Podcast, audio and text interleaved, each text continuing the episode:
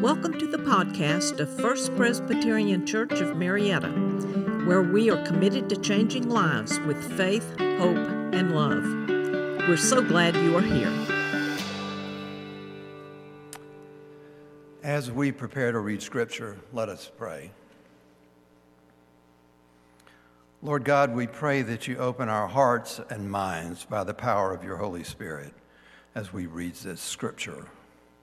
We ask that we may hear with understanding and profit in our lives from what you say to us today. Amen. Our first scripture lesson today is from Leviticus chapter 19, verses 1 through 4, 11 through 18, and 33 through 37. the Lord spoke to Moses, saying, Speak to all the congregation of the people of Israel, and say to them, You shall be holy, for I, the Lord your God, am holy. You shall each revere your mother and father, and keep my Sabbaths. I am the Lord your God. Do not turn to idols or make cast images for yourselves. I am the Lord your God. You shall not steal. You shall not deal falsely. You shall not lie to one another. And you shall not swear falsely by my name, profaning the name of your God. I am the Lord. You shall not defraud your neighbor. You shall not steal.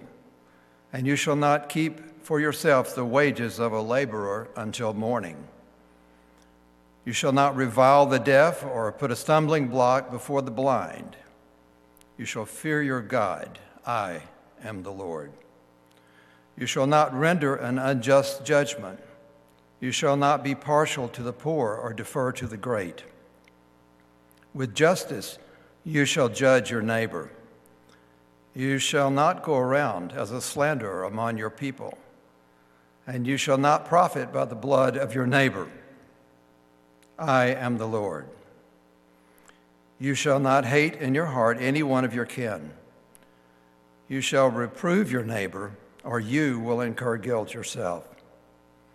You shall not take vengeance or bear a grudge against any of your people, but you shall love your neighbor as yourself. I am the Lord. When an alien resides with you in your land, you shall not oppress the alien. The alien who resides with you shall be to you as the citizen among you. You shall love the alien as yourself, for you were aliens in the land of Egypt. I am the Lord your God. You shall not cheat in measuring length, weight, or quantity. You shall have honest balances, honest weights, an honest ephah, and an honest hin. I am the Lord your God, who brought you out of the land of Egypt. You shall keep all my statutes and all my ordinances and observe them. I am the Lord. Here ends the reading.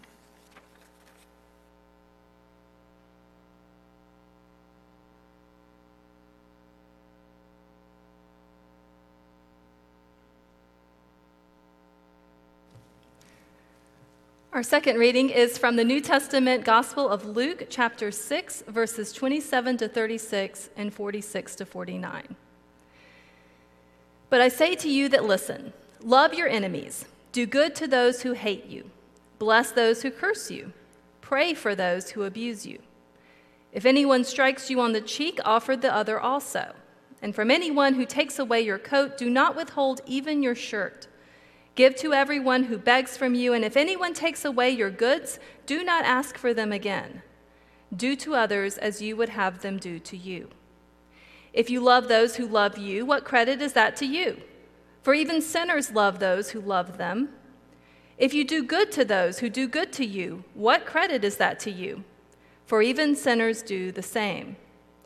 If you lend to those from whom you hope to receive, what credit is that to you? Even sinners lend to sinners to receive as much again. But love your enemies, do good, and lend, expecting nothing in return. Your reward will be great, and you will be children of the Most High, for he is kind to the ungrateful and the wicked. Be merciful, just as your Father is merciful. Why do you call me Lord, Lord, and do not do what I tell you? I will show you what someone is like who comes to me, hears my words, and acts on them. That one is like a man building a house who dug deeply and laid the foundation on rock. When a flood arose, the river burst against that house but could not shake it because it had been well built. But the one who hears and does not act is like a man who built a house on the ground without a foundation.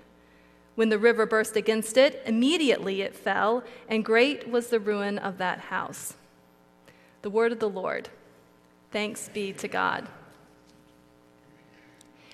It started out as water damage just a little water damage. The contractor came over, pulled off some of the drywall, and then he found mold. He pulled up insulation to check the studs, and then he found rot. He followed the studs to the windows to see where the water was coming in, and then he found the windows had no headers. Headers are really important to keep the house from falling in. At this point, the homeowners were starting to wish they painted over the water damage and called it a day.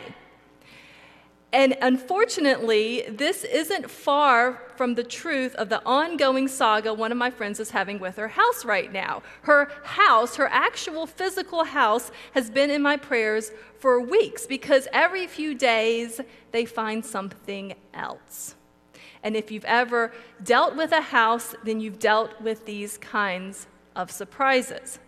Light fixtures wired without a box, leaking pipes, leaking roofs, cracked support beams, missing support beams, sinking foundations, and pet infestations. A house can look perfect, well decorated, beautifully furnished, and still you may find yourself drifting off to sleep to the pitter patter of rodents in your walls. No one wants to live in a poorly constructed house. No one wants to live in that house. That's why a good builder is worth his weight in gold. That's why when you go to buy a house, you might hire a home inspector. The home inspector checks things out and writes up a punch list of all the work that needs to be done. And most, if not all, houses have work that needs to be done. We have the luxury of trained home inspectors but back in the time of Moses and the Israelites, they weren't as lucky. Instead of a home inspector, they had priests. Yes, the same priests that offered the sacrifices in the temple. They were expected to help people with all kinds of problems, including mold. You didn't realize that. You didn't realize that because the instructions on dealing with mold remediation are buried in the book of Leviticus. And Leviticus is one of those flyover books of the Old Testament. Genesis has really interesting family stories. Exodus has an exciting and dangerous journey through the wilderness. And then we get to Leviticus. And that's where most Christians give up their dream of reading the Bible cover to cover. Because Leviticus isn't a story, it's an instruction manual. It includes fun topics like how to select a sheep for sacrifice or how the high priest should dress for ordination. It has a whole chapter on kosher and non kosher foods. It has two chapters on how to identify and deal with skin diseases. And those are, whew, those are challenging to read. It also has a section on how to eradicate mold from your clothing and your home. And the bottom line is that if the mold is really bad, you have to burn your clothes and tear down your house. That's the solution Leviticus offers on mold. But there's more. Leviticus isn't just concerned with keeping a clean house and, and with, with eating the right foods, it also has chapters on relationships. If you manage to read as far as Leviticus chapter 18, you'll find a whole list of people not to sleep with, including your sister and your mother. And I don't want to know why those rules had to be written down. Leviticus is full of rules. These are rules that in, were intended to help the ancient Israelite community thrive. Our Old Testament reading today is from Leviticus chapter 19, and this chapter is concerned with how we live in community with one another.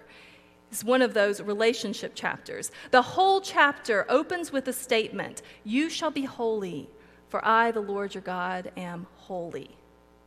You shall be holy. All the instructions that follow this assertion are framed by it. So, what does it mean to be holy as God is holy? Well, this is how the Israelites saw it.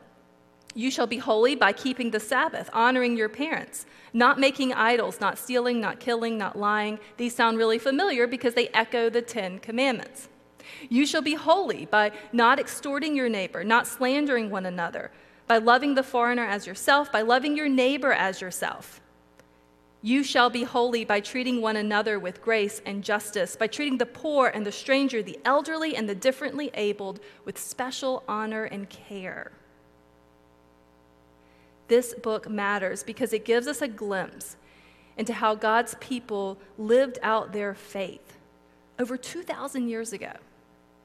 And it raises the question for us what does it mean in our time to live out our faith? We should all read Leviticus more. I think we should. I think we should read it more. But please don't misunderstand me. Please do not bring your moldy shower curtains to the church. I don't need to pray over them. Just use Lysol. And please, please do not show me your weird skin diseases. Dr. Barb Harper is far more qualified to handle your dermatological needs. Not every instruction in Leviticus translates for us today. Not every instruction even translates into modern day Judaism. For starters, there's not a temple, and so there are no animal sacrifices. But when it comes to how we treat one another, we do find some timeless advice. So I think we should read Leviticus more often, if nothing else, because Jesus read Leviticus and he quoted Leviticus in his ministry. In Luke chapter 5, Jesus heals a person with leprosy and tells him to go to the priest and make an offering as Moses commanded. What offering? The offering that's detailed in Leviticus chapter 14, the chapter on skin diseases. In Luke chapter 10, when a teacher of the law challenges Jesus, asking, What is the greatest commandment? Jesus gives two answers. Both are quotes from the Old Testament. I think you, some of you remember these, right? Love God, love the Lord your God, Deuteronomy 6 5, and love your neighbor as yourself. That's Leviticus 19 18. And then Jesus doubles down on his interpretation of the law with the parable of the Good Samaritan, the, the parable that Natalie Foster just shared with her children a few minutes ago. That parable of radical grace and mercy is directly based on Leviticus chapter 19. So maybe we should read Leviticus more. In our New Testament reading today, we finally meet Jesus the teacher. We've been following him around his early ministry we started at the Jordan River, where Jesus is baptized by John. We moved to the synagogue in Nazareth, Jesus' hometown, where he reveals his authority. Now, his hometown friends and neighbors don't like it very much. They don't like it so much, they tried to throw Jesus off a cliff. So he leaves there, he gets out of that jam, and he travels around Galilee, now working miracles and gathering disciples. And in Luke chapter 6, Jesus stops to teach. Now, Luke says that Jesus goes to a level plain. And I think he goes to the level plain because he's learned what happens when he preaches next to a cliff. So, what does he share on the level plain? He shares a set of instructions for how to live in community. But these aren't just instructions out of thin air. These are instructions in conversation with Leviticus 19. So, what we have here in the first century is a Jewish rabbi as many Jewish rabbis do, offering an interpretation of the law. And the law that Jesus is interpreting is our Old Testament reading today. So consider this. Leviticus 19 says, You shall not hate a fellow Israelite in your heart.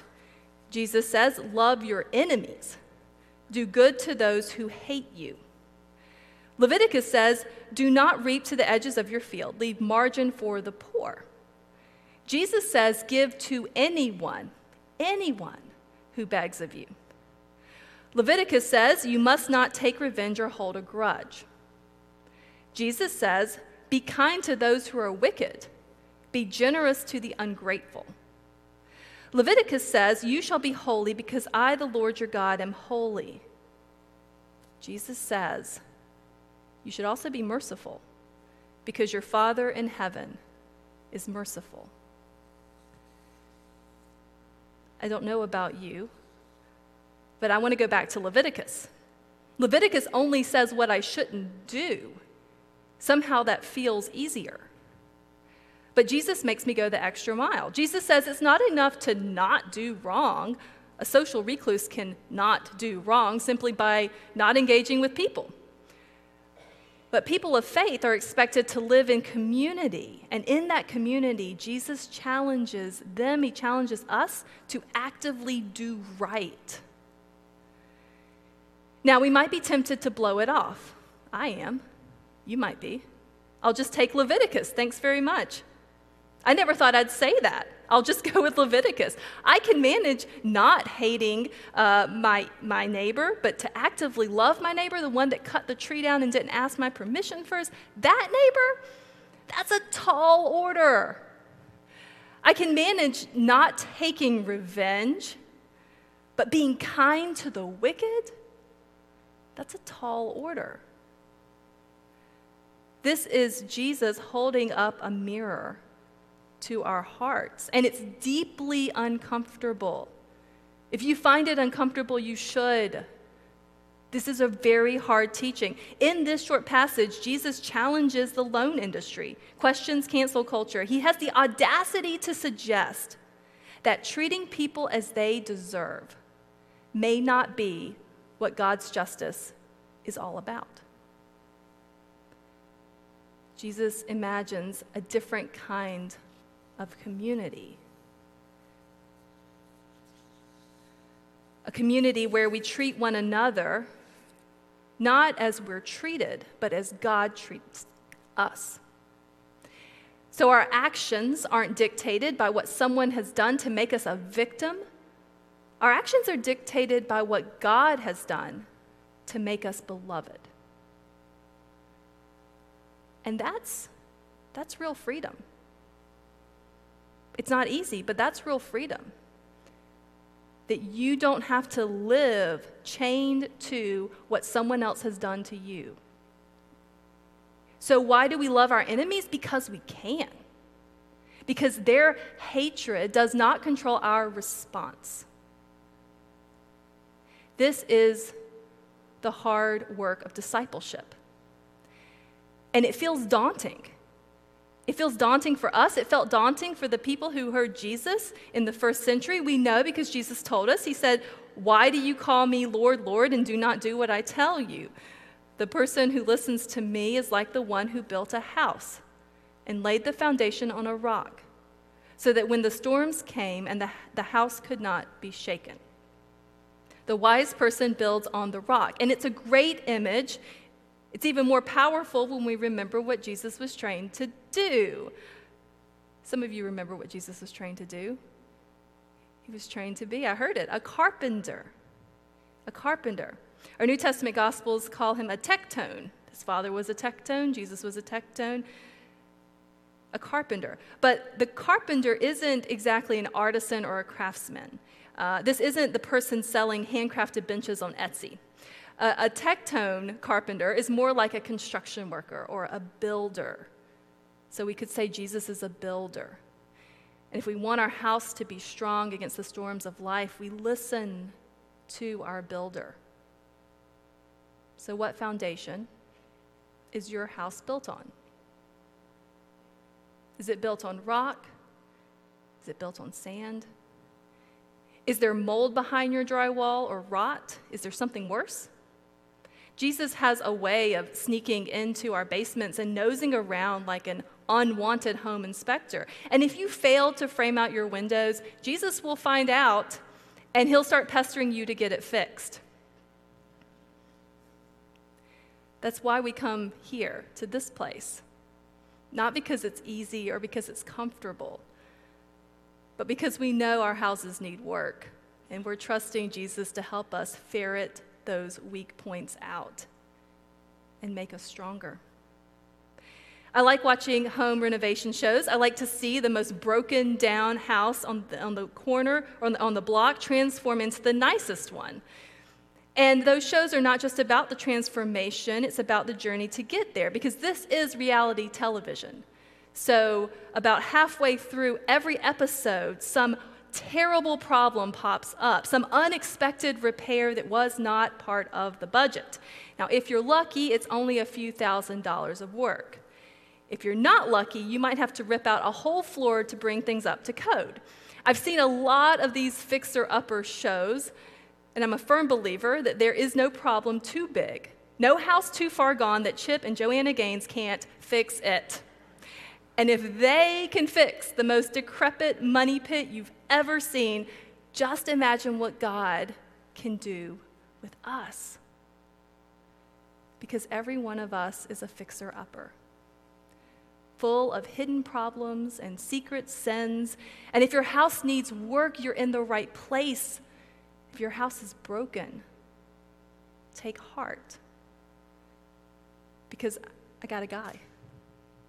I got a guy who stands ready to pull off the wallpaper, pull up the subflooring, to come into your life and mine, to repair and rebuild and restore. May we open wide the doors of our hearts, trusting in the power of our Savior to transform even us and welcome Jesus in. Amen. This podcast is a ministry of First Presbyterian Church of Marietta. Come join us Sundays at 189 Church Street, Marietta, Georgia, or visit us online at fpcmarietta.org.